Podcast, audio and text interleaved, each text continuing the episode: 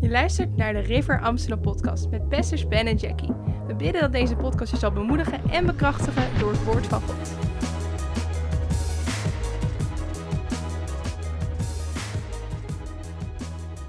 Vader, we danken u dat terwijl we uw woord ingaan, Heer, dat u spreekt tot ieder van onze harten vandaag. Dank u dat terwijl we het hebben over uw liefde en uw goedheid, Heer, dat uw liefde ieder hart overspoelt vandaag, Heer. Dank u wel daarvoor. Heilige Geest, ga uw gang. Raak ieder persoon aan vandaag. Heer, laat geen persoon die deze plek binnengekomen is, deze plek dezelfde manier verlaten. In Jezus' naam. Amen. Amen. Vandaag de titel van mijn boodschap is de overtreffende weg. En we gaan naar 1 Korinthe hoofdstuk 12. Als je je Bijbel bij je hebt, kun je opslaan met me. Als je geen Bijbel hebt, kun je naar de schermen kijken. Vanmiddag na de dienst kunnen we je een Bijbel geven als je eentje nodig hebt. 1 Korinthe hoofdstuk 12 gaan we lezen vanaf vers 28. Voor de mensen op de radio, van harte welkom op Guard Radio, op Wild FM. Gaaf dat je meeluistert. God zegen. Laat ons weten waar je vandaan luistert. Stuur ons een berichtje, zou ik graag van je horen. 1 Korinthe hoofdstuk 12, vers 28. Daar staat, God nu heeft sommigen in de gemeente een plaats gegeven. Ten eerste apostelen, ten tweede profeten, ten derde leraars, vervolgens krachten, daarna genadegaven van genezingen, vormen van hulpverlening, bestuurlijke gaven en allerlei talen.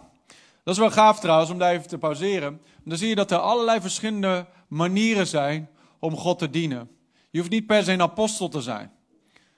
God heeft sommigen gegeven apostelen te zijn, sommige profeten. Maar ook bijvoorbeeld gaven van hulpverlening.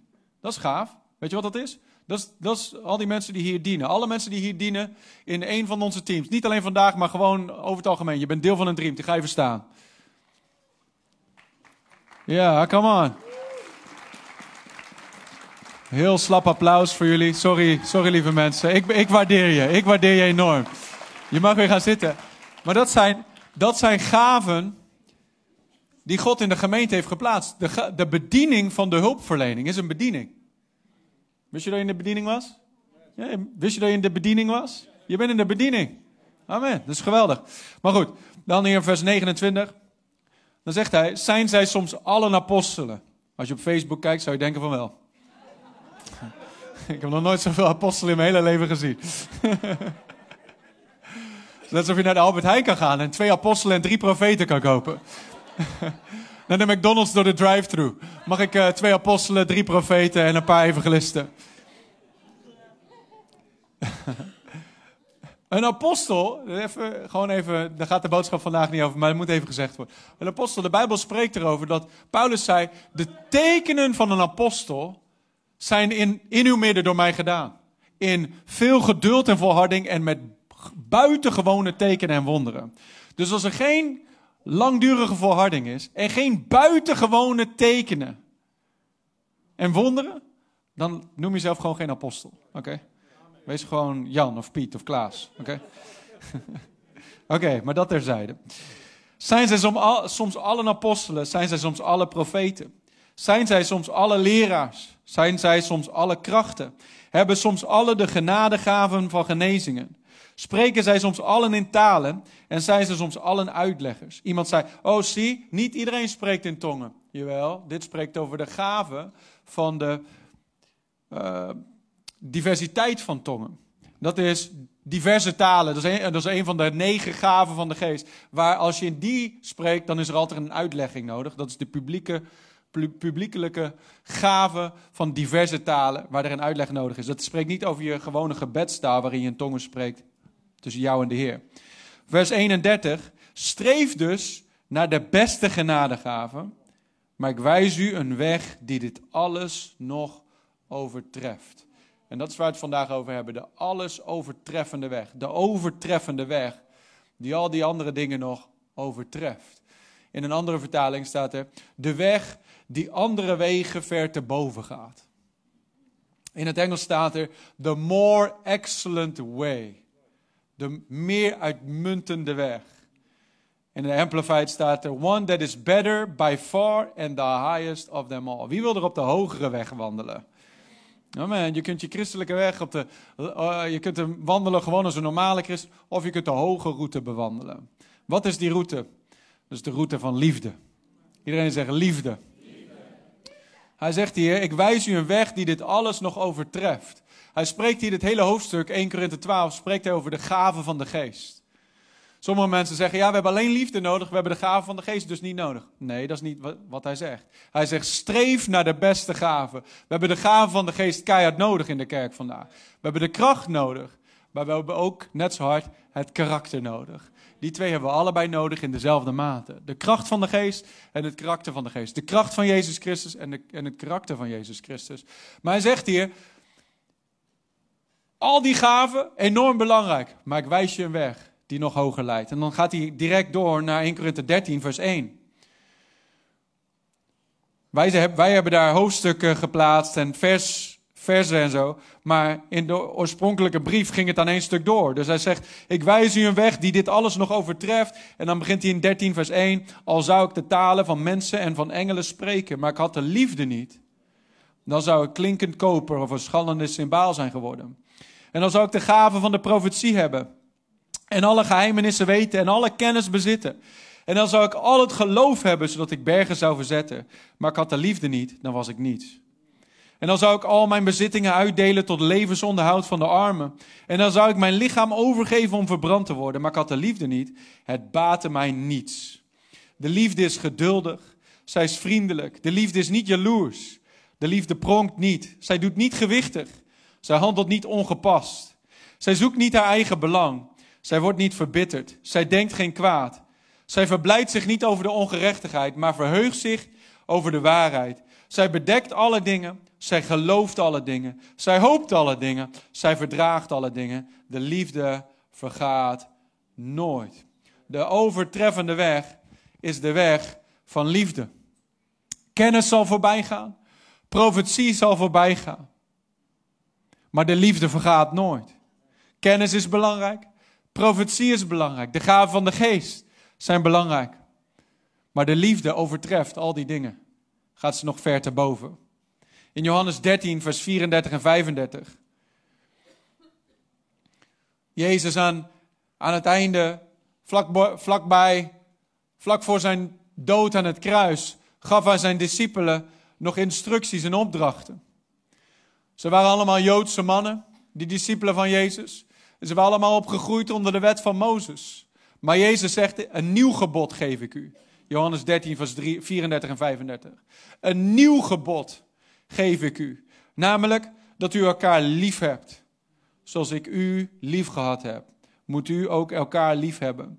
Hierdoor zullen alle inzien dat u mijn discipelen bent, als u liefde onder elkaar hebt. Hoe worden wij, hoe wordt het zichtbaar dat wij volgelingen van Jezus zijn? Is het door de kracht? Is het door de tongentaal? Is het door de genezingen? Allemaal deel ervan. Maar als die dingen allemaal gedaan worden, niet gemotiveerd vanuit liefde, dan baatte het mij niets, zei Paulus. Jezus zegt, het nieuw gebod geef ik u. In Romein hoofdstuk 13 schrijft Paulus erover, hij zegt, de liefde is de vervulling van de wet. Wie in de liefde wandelt, heeft de wet vervuld. Want de liefde doet zijn naaste geen kwaad. Dus als je in de liefde wandelt, ga je nooit overspel plegen. Als je in de liefde wandelt, ga je nooit iemand vermoorden. Als je in de liefde wandelt, ga je niet roddelen over iemand. Als je in de liefde wandelt, ga je niet stelen. Want de liefde doet de naaste geen kwaad. En de liefde is dus de vervulling van de wet. Jezus zegt, Jezus heeft de wet vervuld en hij geeft ons een nieuw gebod. Sommige mensen zeggen, ik ben onder de genade, ik heb geen, ik, ik ben, ik ben. Je bent niet wetteloos. Je bent onder een nieuwe wet, de royale wet. De koninklijke wet van de liefde. En dat is nog een hogere route dan de route van Mozes. Die gaat nog veel verder. Jezus zei, als uw rechtvaardigheid de rechtvaardigheid van de fariseeën niet overtreft, dan kun je niet deel zijn van het koninkrijk van God. Dat, dat, als je denkt van, hoe, hoe ga ik dat doen? Dan kun je zelf niet. Kun je alleen door in Christus te zijn, zoals we het vorige week over hadden. En als je in Christus bent, ben je in liefde. We hebben het er vorige week over gehad. Jezus zei, u moet in mij blijven. En ik in u blijven. Mijn woorden moeten in u blijven. En, en hoe dan? Als je in de liefde blijft, blijf je in hem. In 1 Johannes 4, vers 16 zegt de Bijbel precies dat. 1 Johannes 4, vers 16. En ik wil dat je dit ziet. Dit is zo belangrijk. En wij hebben de liefde die God tot ons heeft gekend en geloofd. Heel belangrijk, komen we zo meteen op terug. God is liefde en wie in de liefde blijft, blijft in God en God in hem. We hebben vorige week gezien, we zijn in Christus, we moeten in Christus blijven. We zijn daar. Maar als je uit de liefde stapt, wat doe je? Wie in de liefde blijft, blijft in God. En God blijft in hem. Enorm belangrijk om in de liefde te wandelen. Maar voordat je iets kan geven, moet je het eerst zelf ontvangen. Je kunt niet geven wat je niet ontvangen hebt. Je mag die tekst nog even op het scherm houden, alsjeblieft. Er staat, en dit is heel belangrijk, die stap kun je niet overslaan. Want veel mensen die gaan naar een preek zoals vandaag, gaan ze maandag, worden ze wakker en dan zeggen ze, ik ga in de liefde wandelen. Dan poetsen ze hun tanden in de liefde, onder de douche in de liefde, ontbijt maken voor de kinderen, nog, mee, nog vooral nog in de liefde heel hard proberen om in de liefde te blijven. Ik wil, ik lust geen pindakaas. Je gaat die pindakaas eten en ik blijf in de liefde.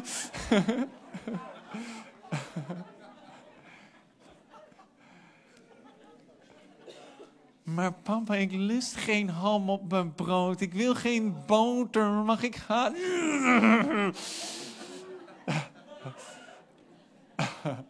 Maar je blijft in de liefde, maar dan stap je je auto in.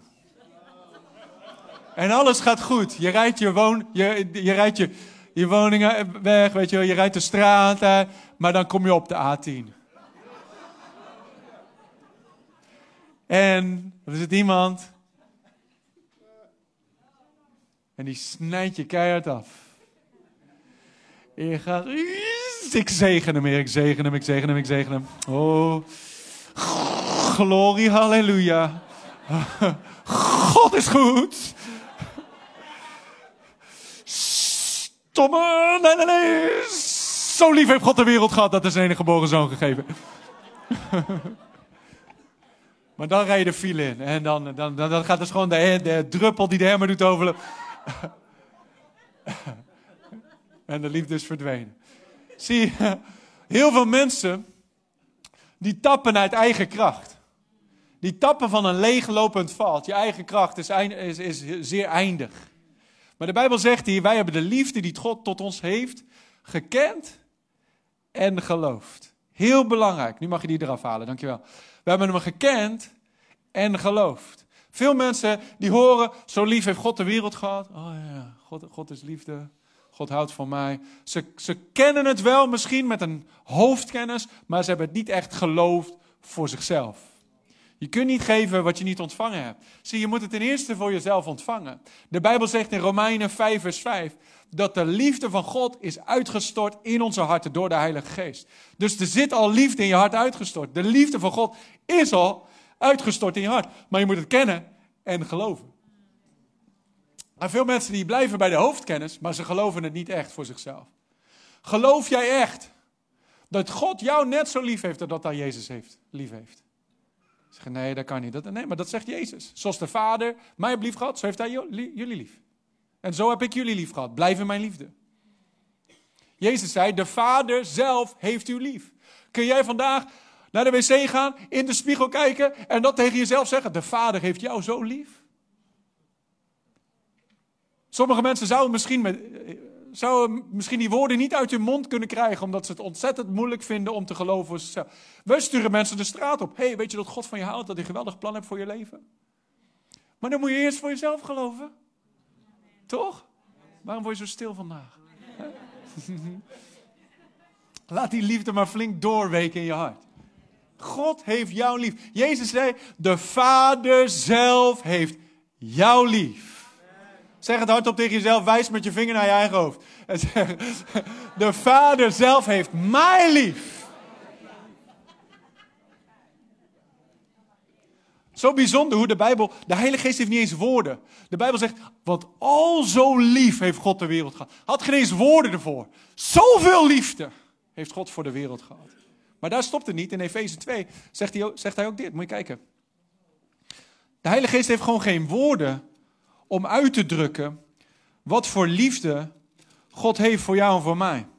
En toch lopen heel veel christenen rond als weeskinderen om Gods liefde te proberen te verdienen.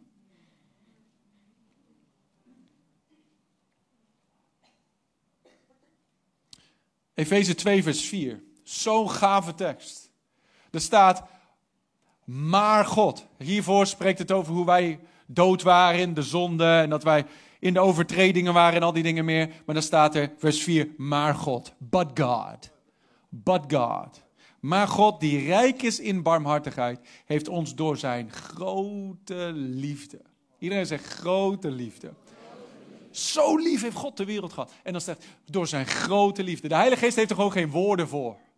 grote liefde waarmee hij ons heeft lief gehad. Heeft hij ons in Christus geplaatst. En heeft ons genade gegeven. Waarom? Door de grote liefde. De Bijbel spreekt erover in Romeinen hoofdstuk 5. Dat terwijl wij nog vijanden van God waren. Nog helemaal niet op zoek naar hem. Toen had God ons al zo lief dat hij zijn zoon gaf. Om te sterven voor ons. Hoeveel te meer nu dan dat wij zijn kinderen zijn zullen ons lief hebben en ons sparen van de toorn. Sommige mensen denken dat God boos op hun is. Dat God met de knuppel boven de hemel zit klaar om je over je hoofd te klappen. Elke keer dat je iets fouts doet. Dat is niet mijn vader, lieve mensen. Dat is niet jouw vader. Jezus kwam om de goedheid van God te laten zien. De vader voor de vaderlozen. De vader waarin geen schaduw is, die een en al licht is. Een goede God die geeft. Een goede God die vergeeft. De God die genadig is en barmhartig is en eindeloos vergeeft. Dat is je vader. Dat is je vader, zoals het verhaal met die verloren zoon. Die jongen die verspeelde alles. Die verkwiste de erfenis die de vader voor hem had verzameld. Verkwiste het met losbandig leven. Uiteindelijk komt hij in zo'n ellende terecht. Ja, ik ga, ik ga maar weer terug naar mijn vaders huis. Want hier is het nog slecht. En dan komt hij en die vader staat er niet van. Moet je hem zien. Wat denk jij nou wel? Dat je hier nog even terug kan komen en deel van mij? Nee, mooi niet. Ga jij de varkens maar voeren. Dat deed die vader niet. Wat deed die vader? Die vader zag hem al van ver aankomen. Rende naar hem toe. De zoon komt met een beleidenis. Vader, ik heb gezond. De vader laat hem niet eens uitpraten. Hij slaat zijn arm om hem heen. Hij zegt: hey, beste gewaad, ring aan zijn vingers, nieuwe schoenen en slacht het vetgemeste kalf, want mijn zoon was verloren, maar hij is tot leven gekomen. Hij is weer thuisgekomen. Dat is je vader. Als hij zich zo verheugde toen je thuis kwam, hoeveel te meer dan nu in zijn huis woont.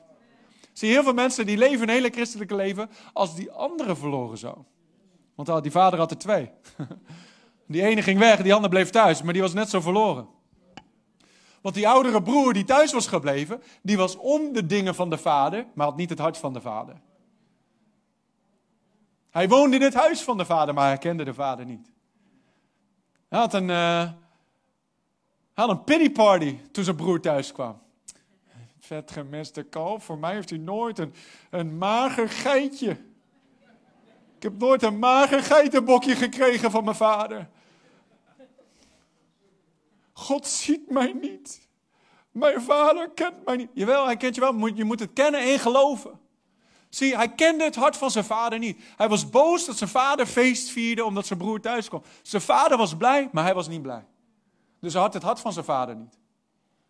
Hij had zichzelf ook moeten verheugen. Man, mijn broer is thuisgekomen. Maar je kunt je alleen verheugen als je weet. Want die vader, wat zei hij tegen zijn zoon? Hij zei, zoon, alles wat ik heb is van jou. Je had alleen maar hoeven vragen. Het is allemaal voor jou. Een mager geitje, waar heb je het over? Je had al lang voor van alles kunnen vragen, maar je hebt niet gevraagd. Want jij, jij, jij, denkt dat er afstand is tussen ons. Je bent, je, bent, je bent familie, je bent mijn zoon. Ik heb alles al klaargelegd voor je. Alles wat ik heb is van jou. Deze wereld is niet voor de duivel en zijn vrienden. Deze wereld heeft God voor ons gemaakt. Amen. Dat is onze erfenis. Mijn goede vader die goed voor je zorgt. En die zeer veel van jou. God houdt zeer veel van jou. Hij heeft grote liefde voor jou. Iemand zegt, wat is dit voor kinderkerkpreek? Nee, dit is zo belangrijk. Want heel veel mensen vergeten het nadat de kinderkerk voorbij is. Ergens tussen 13 en 20 vergeten ze het. Proberen ze dat ze moeten gaan werken voor God.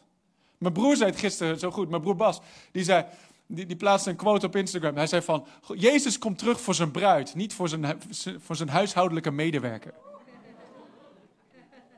Hij is op zoek naar relatie. Niet voor Niet alleen voor werkers. Wij zijn heel hard aan het werk hier altijd, toch? En dat is hartstikke goed. We zijn het leger van God. Maar we doen niet werken om te verdienen. We doen werken uit de overflow van liefde die we al ontvangen hebben. Dat is belangrijk.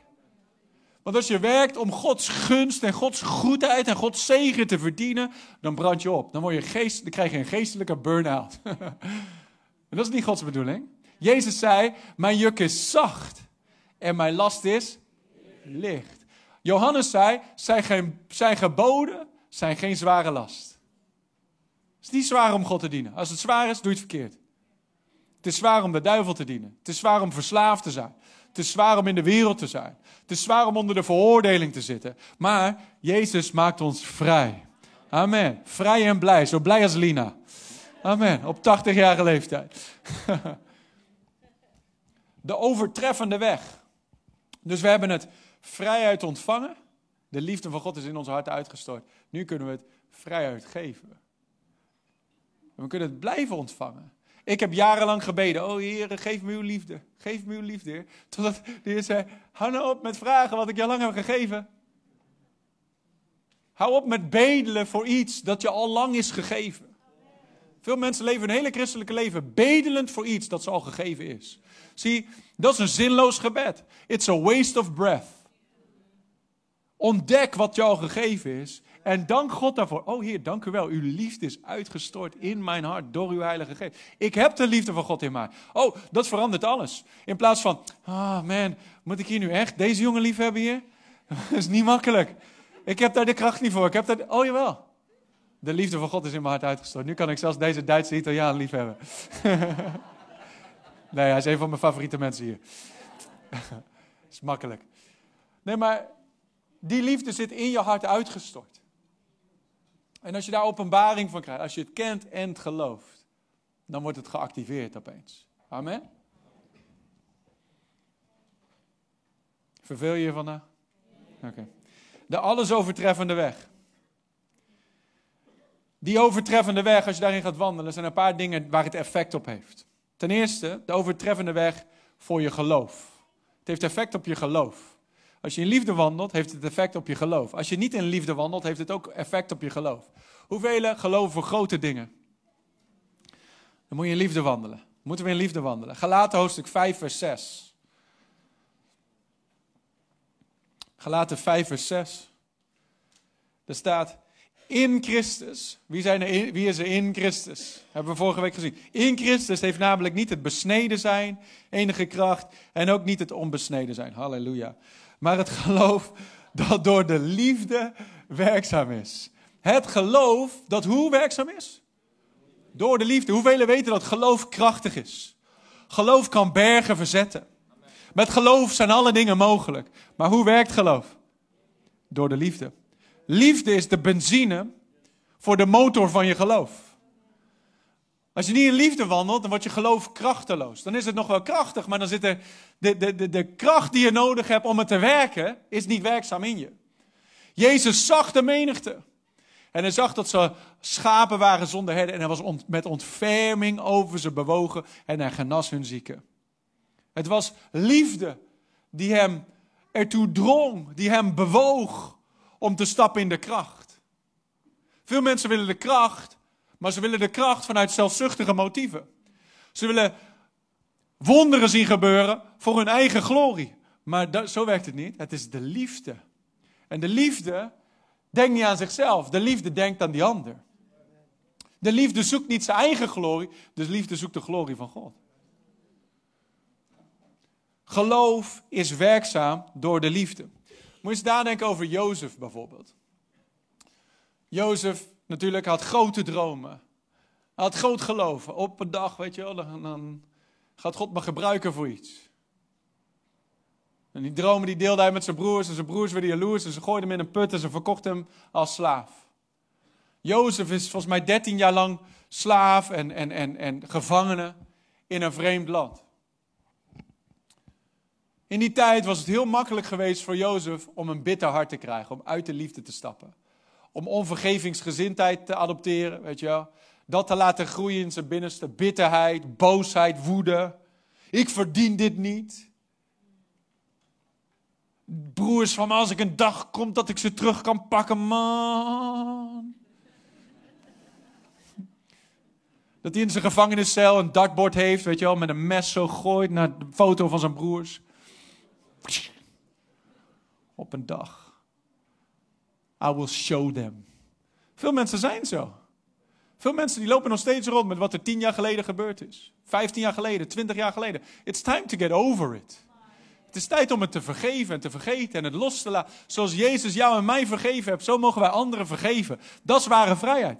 Zie, Jozef had een droom die God in zijn hart gelegd had. En als Jozef uit de liefde was gestapt, dan was die droom nooit vervuld geweest. Want als Farao had gekeken naar een of andere bittere gozer, met onvergevingsgezicht, is op het gezicht te zien, hè? Dan had Farao echt niet gezegd van ik ga hem uh, prime minister maken. Dan had God ook niet gezegd, had God ook gezegd van mm, oké. Je hart is niet klaar daarvoor.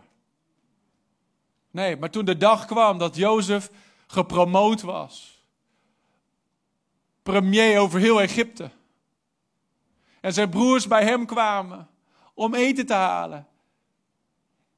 Had Jozef geen bitter hart. Jozef had een genadig hart.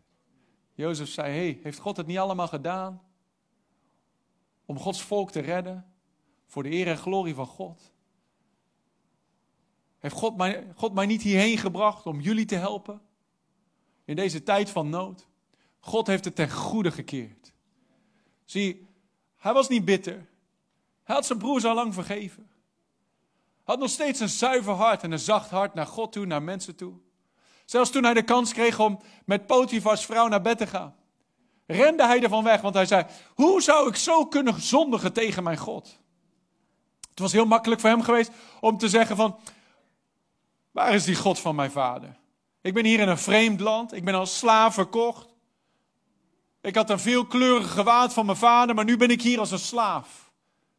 Hij had makkelijk zijn relatie met God kunnen minachten. Maar deed hij niet. Hij zei, hoe zou ik ooit zo kunnen zondigen naar God toe? En naar Potifar toe. Naar God toe, maar ook naar de mensen toe. De liefde doet zijn naaste geen kwaad. Hij zei, ik ga dit niet doen voor Potifar. Potifar is goed geweest voor mij. Had geen slechte mentaliteit. Hij had niet een slavenmentaliteit. Zelfs in het land van Egypte, zelfs als slaaf, had hij geen mentaliteit van een slaaf. Had nog steeds die, hij wandelde nog steeds in die koninklijke wet van de liefde. Zelfs op de laagste plek van de maatschappij stond hij ver boven. Dus het maakt niet uit waar we onszelf bevinden in de maatschappij. Wij kunnen overal ver boven staan. Het is de overtreffende weg. De, de, het geloof is werkzaam door geloof. Dus als je droom in je hart hebt ontvangen van de Heer. En God gelooft voor grote dingen.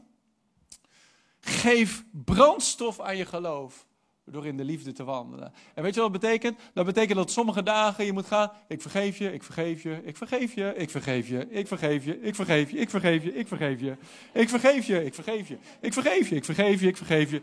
Ik vergeef je nog een keer en nog een keer en ik vergeef je nog een keer. Halleluja, gloria. Mijn hart gaat zuiver blijven. Amen. De Bijbel zegt, behoed je hart boven alles te bewaarheid. Want, want daaruit komen de uitingen van het leven. Zie, niemand anders kan, kan jouw hart behoeden. Jij moet het behoeden. Niemand anders kan dat doen voor jou. En iedereen krijgt vele mogelijkheden om je hart onzuiver te maken. En om je hart, die, die zuivere rivier van levend water die uit je stroomt, om die te vergiftigen met allemaal troep. Onvergevingsgezindheid, bitterheid, boosheid, al die dingen. Maar wij kunnen zeggen, nee, nee, nee, mijn hart gaat puur blijven en zuiver. Ik ga in vergeving wandelen, ik ga in liefde wandelen. Ik ga, ga, ik ga geen kwaad doen aan mijn naaste. Ik ga daar ver boven zijn. En mijn geloof gaat werken, alle dagen van mijn leven. Dan de, alles over, de overtreffende weg voor je relaties.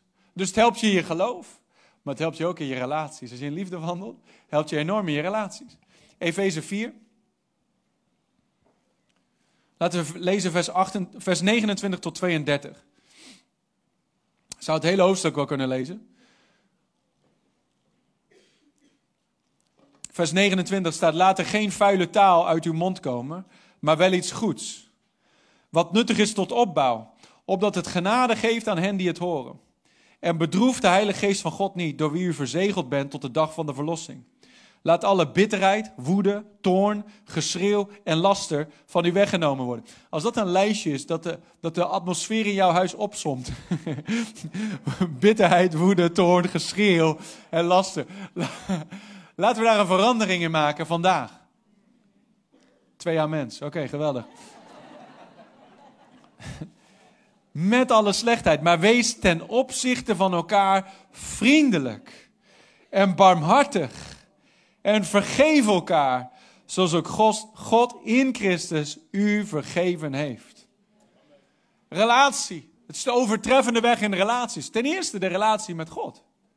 Hij zegt, laat de woede en zo weggenomen bij, worden bij u en, en bedroef de Heilige Geest van God niet. Dus andere woorden, als je een goede, sterke, intieme relatie met de Heilige Geest wil, moet je liefde wandelen. Dus de overtreffende weg voor je relatie nummer één met je relatie met God. Zie, de Heilige Geest, hij is als een duif, hè? Hij daalde neer als een duif op Jezus. Hij is geen duif, maar hij daalde neer in de lichamelijke genaante van, van een duif op Jezus. Dat is een symbool van de Heilige Geest. En een duif, als je op de dam loopt en zo doet, wat gebeurt er? Al die duiven, die vliegen weg. Toch? Want de duif is makkelijk opgeschrikt. Als jij en ik in continu een atmosfeer creëren van boosheid en geschreeuw en woede naar elkaar toe en, en laster en, en, ruzie en twist. Denk je dat de Heilige Geest daar zich heel comfortabel voelt? Nee, nee. Hij, hij is de geest van vrede en van liefde.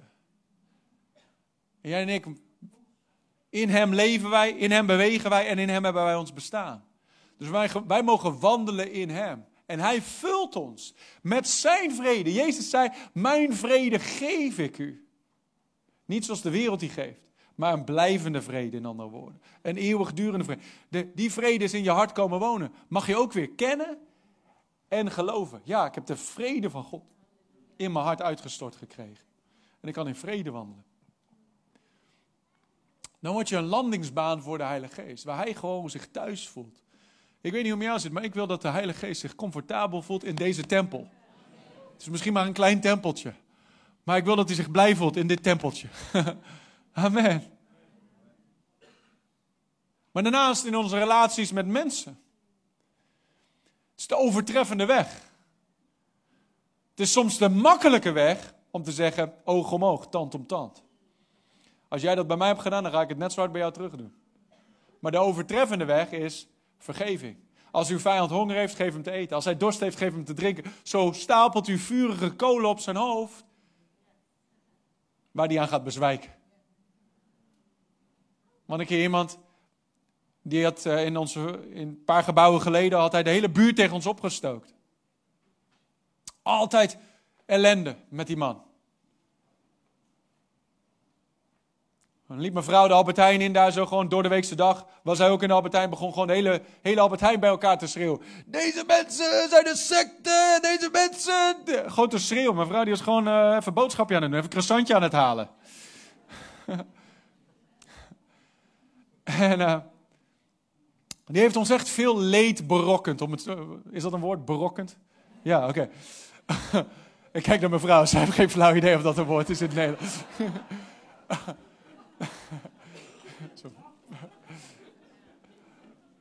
maar uh, op een gegeven moment kwamen we, na, na twee, of jaar van dat, dat soort ellende, kwamen we op, op, op een dag naar kantoor. We hadden de auto onder in de parkeergarage geparkeerd. We liepen naar boven, liepen zo de straat in om naar ons gebouw te gaan, de deur in te gaan. En terwijl we de straat in lopen, hij zit tegenover op, op het trapje voor zijn deur. En hij begint keihard te schreeuwen. De hele buurt bij elkaar te schreeuwen, te vloeken, te tieren, weet ik wat allemaal. Gewoon boos.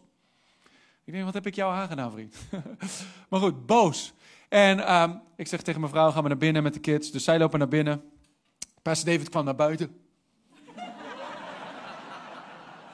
Deze man lijkt vriendelijk. En de Zwitsers zijn normaal, normaal neutraal in de oorlog. Maar deze man, if you mess with us. ik heb hem een paar keer boos gezien. Ik heb nog nooit zo hard gelachen. Ik zou gewoon geld geven. Ik zou goed geld betalen om hem gewoon boos te... Maar er is heel wat voor nodig om hem boos te krijgen. Maar als hij dan boos wordt, is echt gewoon komisch. Gewoon awesome. En hij was klaar hè, om zijn pastor te verdedigen gewoon. En ik zei, nee, laat maar, ik ga even heen. Dus ik liep zo de straat, ik, ik stak de straat over. Ik dacht van, nu ben ik er gewoon ook echt klaar mee. Ik had al plannen gemaakt met mijn broers, weet je wel, zijn vier broers thuis, om bivakmutsen online te kopen. ik, heb nog, wel- ik heb nog wel een honkbalknuppel, weet je wel. Ik heb nog wel- ik had een paar jongens in de kerk die hun hart aan Jezus hadden gegeven, maar nog niet helemaal gered zijn, zeg maar, weet je. Dus ze zeggen van, hé hey jongens, eh, ik heb een eh, klusje voor Jezus, wil je mee? Ja, ja, ja, is goed. Misschien dat je de gevangenis in moet, maakt niet uit, ben ik al geweest. Nederlandse gevangenis, net zo van de Valk, joh, maakt niet uit. Als ik voor het evangelie naar de gevangenis kan gaan, doe ik het graag. maar toen heb ik me bekeerd van dat plan, want dat is ook niet de route. Dat is niet de overtreffende weg. dat is de lagere route.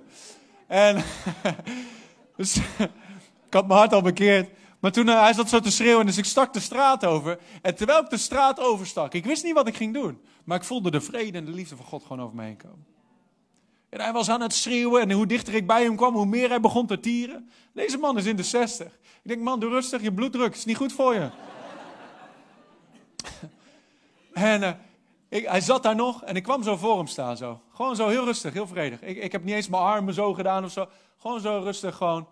En ik voelde gewoon, weet je wel eens, als je gaat soul winnen, dat je dan de liefde van Jezus door je heen voelt stromen. En je, gewoon, je voelt gewoon dat je gezicht straalt. Dat, dat ik gewoon, ik stond er gewoon, ik zei geen woord, ik stond gewoon.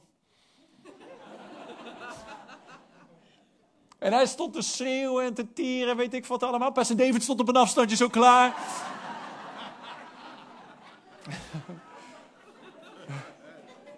en hij ging staan en begon meer, nog meer te En ik stond er gewoon, gewoon vrede. Gewoon net alsof, net alsof ik daar een gesprek stond te hebben met mijn allerbeste vriend. Gewoon nul angst, nul onrust, gewoon vrede. En op een gegeven moment was hij klaar met schreeuwen en ik zei, hé hey man, God houdt van je hè meneer. God houdt van u hè meneer. "Eh, niet hoor." En toen op een gegeven moment, hij werd steeds rustiger. Ik zei, ik weet dat u ziek bent.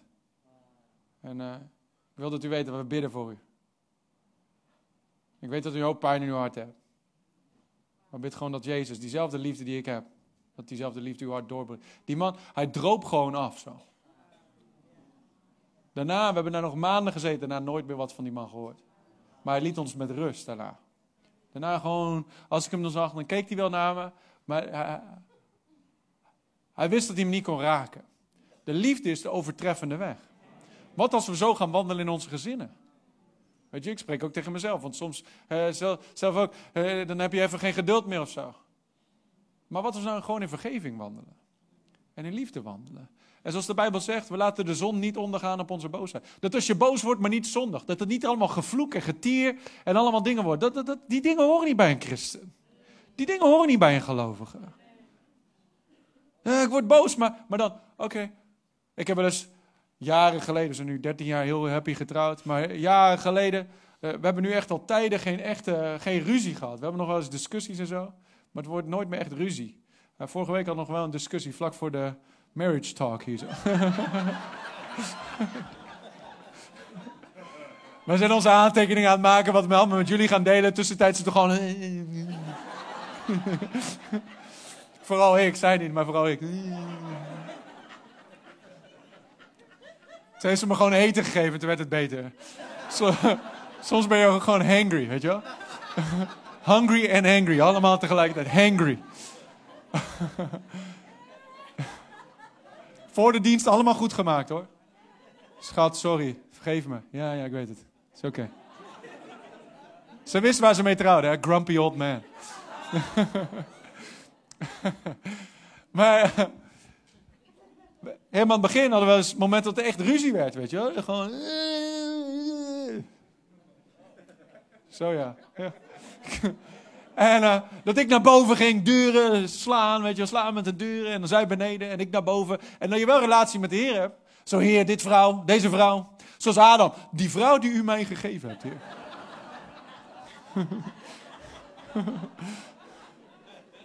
Vader, dat mens, dat vrouwmens. Ik weet niet wat ik ermee moet hoor. Heer, dealt u maar met haar, Heer. Verander haar, Heer. En de Heer zegt... "Eh, Dat de Heer tegen me zei van... eh, ik wil dat je naar beneden gaat en naar, eh, dat je vergeving vraagt. Uh, zij moet naar mij toe komen, zij moet vergeving vragen. Een argument met de Heer verlies je altijd. Even, kan je hoop tijd besparen. Heer, zij moet naar mij toe komen. Ik had echt gelijk. Weet je, discussies, vrouw heeft altijd gelijk.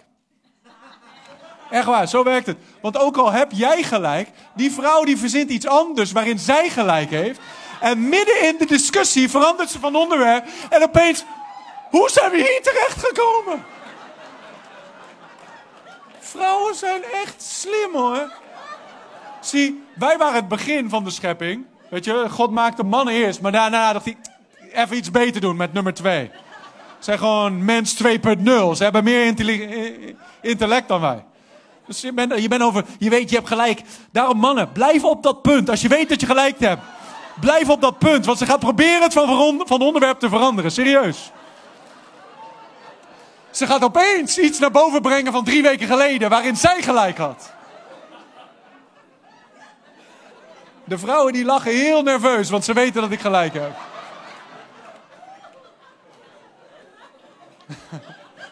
True? True. Ga je ontwapenen vandaag van al je geniepige aanvallen. Man die staat er gewoon. Ik dacht echt dat ik gelijk had. En nu, uiteindelijk aan het einde van de discussie.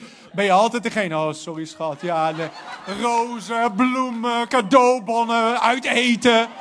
Altijd iets goed maken. En die vrouw.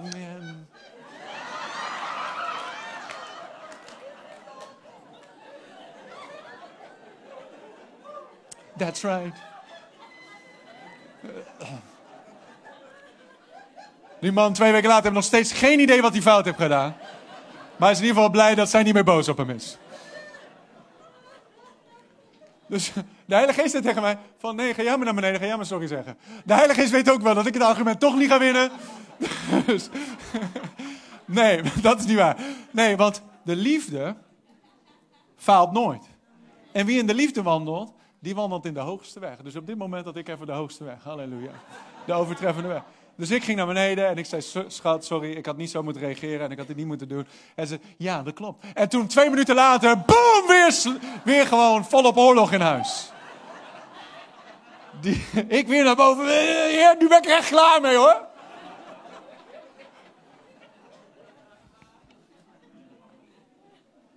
En de Heer zegt, heb jij nog genade van mij nodig? Ik zeg, oh, ga ik weer.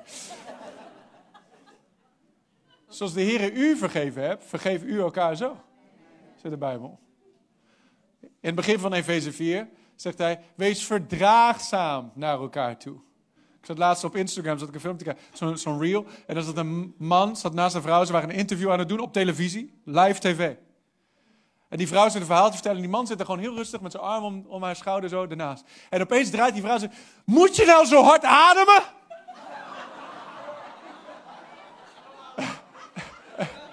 En die man die wist niet wat hij fout Hij zei: Oké, moet ik mijn adem inhouden of zo? Weet je wel. Hij wist, die man wist echt niet wat hij ermee houdt. Lijkt wel een stofzuiger naast me.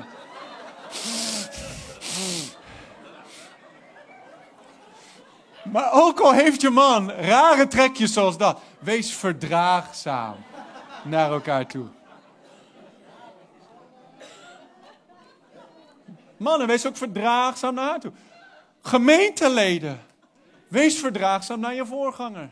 Wees verdraagzaam naar elkaar toe. Dreamteamleden, wees verdraagzaam naar elkaar toe. Homegroups, Wees verdraagzaam naar elkaar. Je hebt, in elke homegroep heb je wel een paar mensen die misschien ietsjes anders zijn. En als je aan niemand kan denken, dan ben jij diegene in de homegroep. Maar wees verdraagzaam naar elkaar toe. Vergeef de een de ander. Zoals Christus u vergeven. Hoeveel? Je bent van heel, veel genezen, uh, vergeven. Geen handen. Oké. Van heel veel vergeven door God. Hoeveel hebben nog steeds genade nodig van God? Alle dagen van je leven. Laten we dan ook genade geven. De Bijbel zegt in Jacobus: onverdraagzaam, onbarmhartig zal het oordeel zijn voor degenen die geen barmhartigheid hebben bewezen.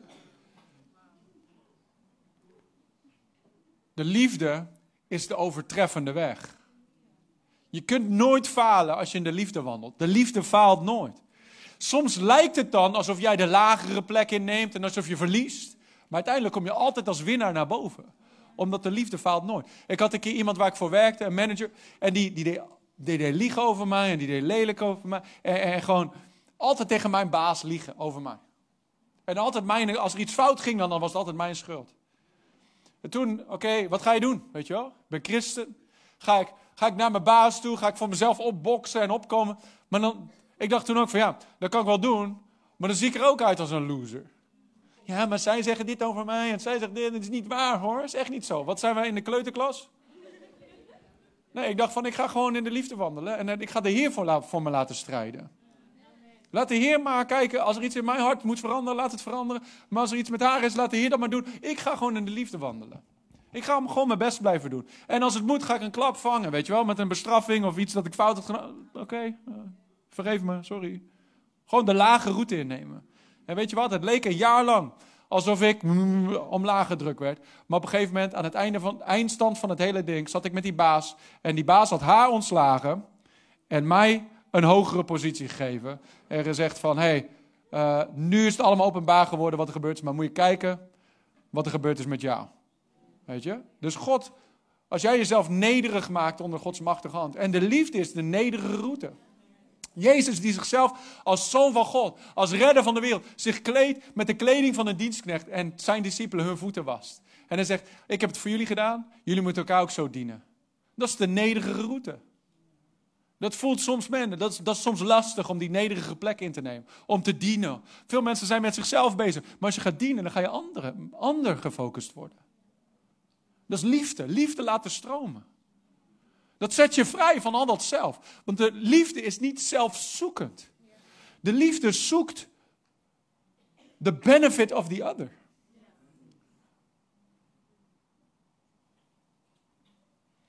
En heel veel mensen hebben theoretische liefde. Maar het wordt pas echt. Als je, het, wordt, het woord wordt vlees wanneer je het handen en voeten geeft. Wanneer je het praktisch maakt. Begin thuis, daarnaast in de kerk, daarnaast op werk, waar je ook maar bent. En liefde zit al in je hart. Maar we mogen die spieren trainen. Door in de liefde te wandelen.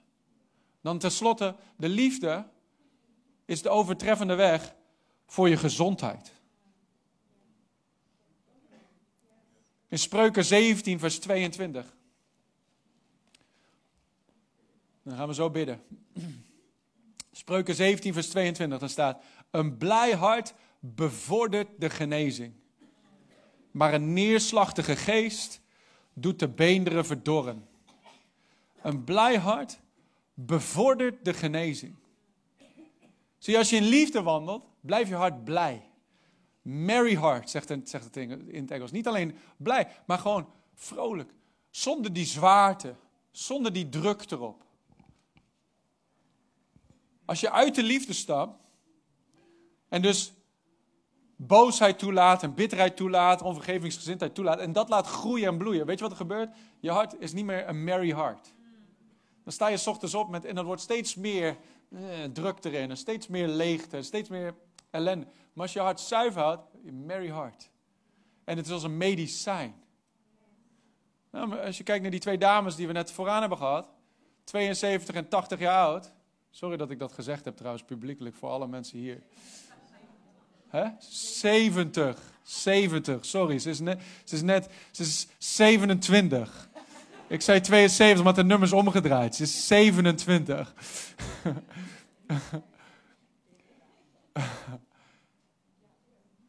maar met blijdschap en met vreugde op hun gezicht.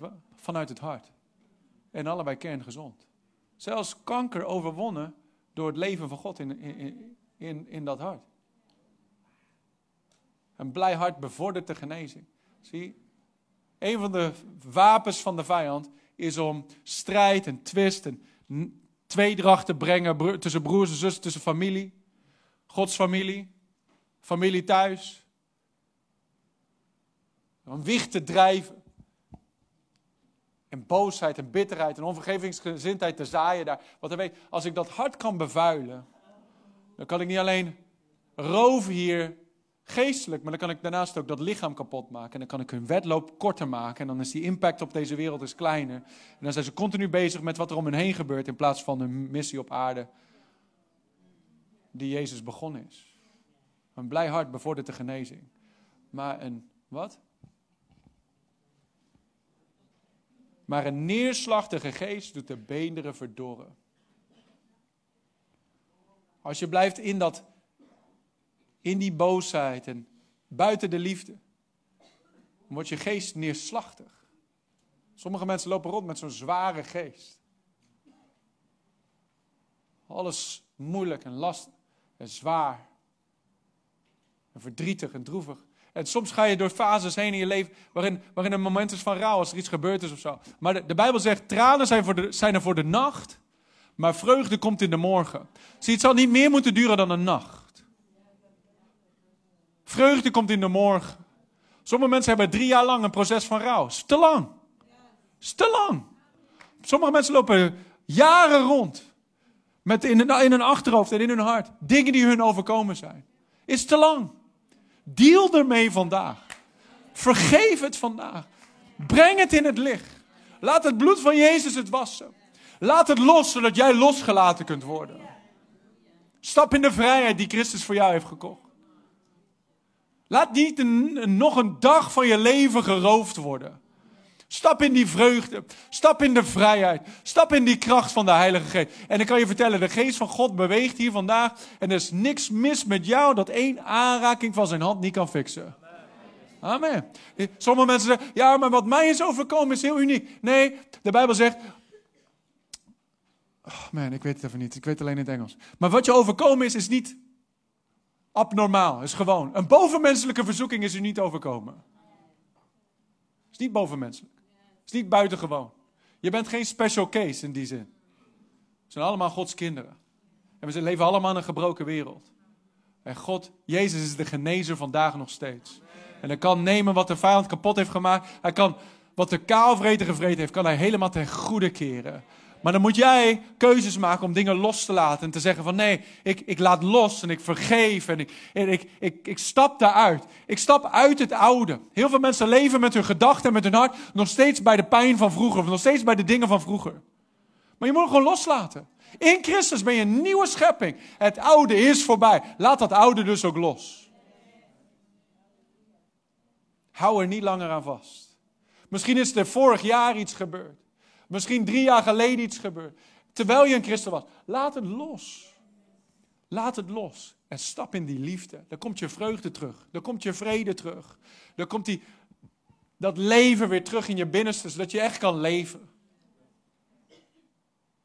Waarom zou je de vijand een kans geven om te roven van je gezondheid, van je vrede, van je vreugde? Nee, nee. Het leven dat God je gegeven hebt, leven ten volle. Bedankt voor het luisteren naar deze podcast. Als je ervan genoten hebt, deel deze boodschap dan via social media en tag ons at River Amsterdam. Wil je niks missen van onze nieuwe podcast? Zorg dan dat je abonneert op ons kanaal.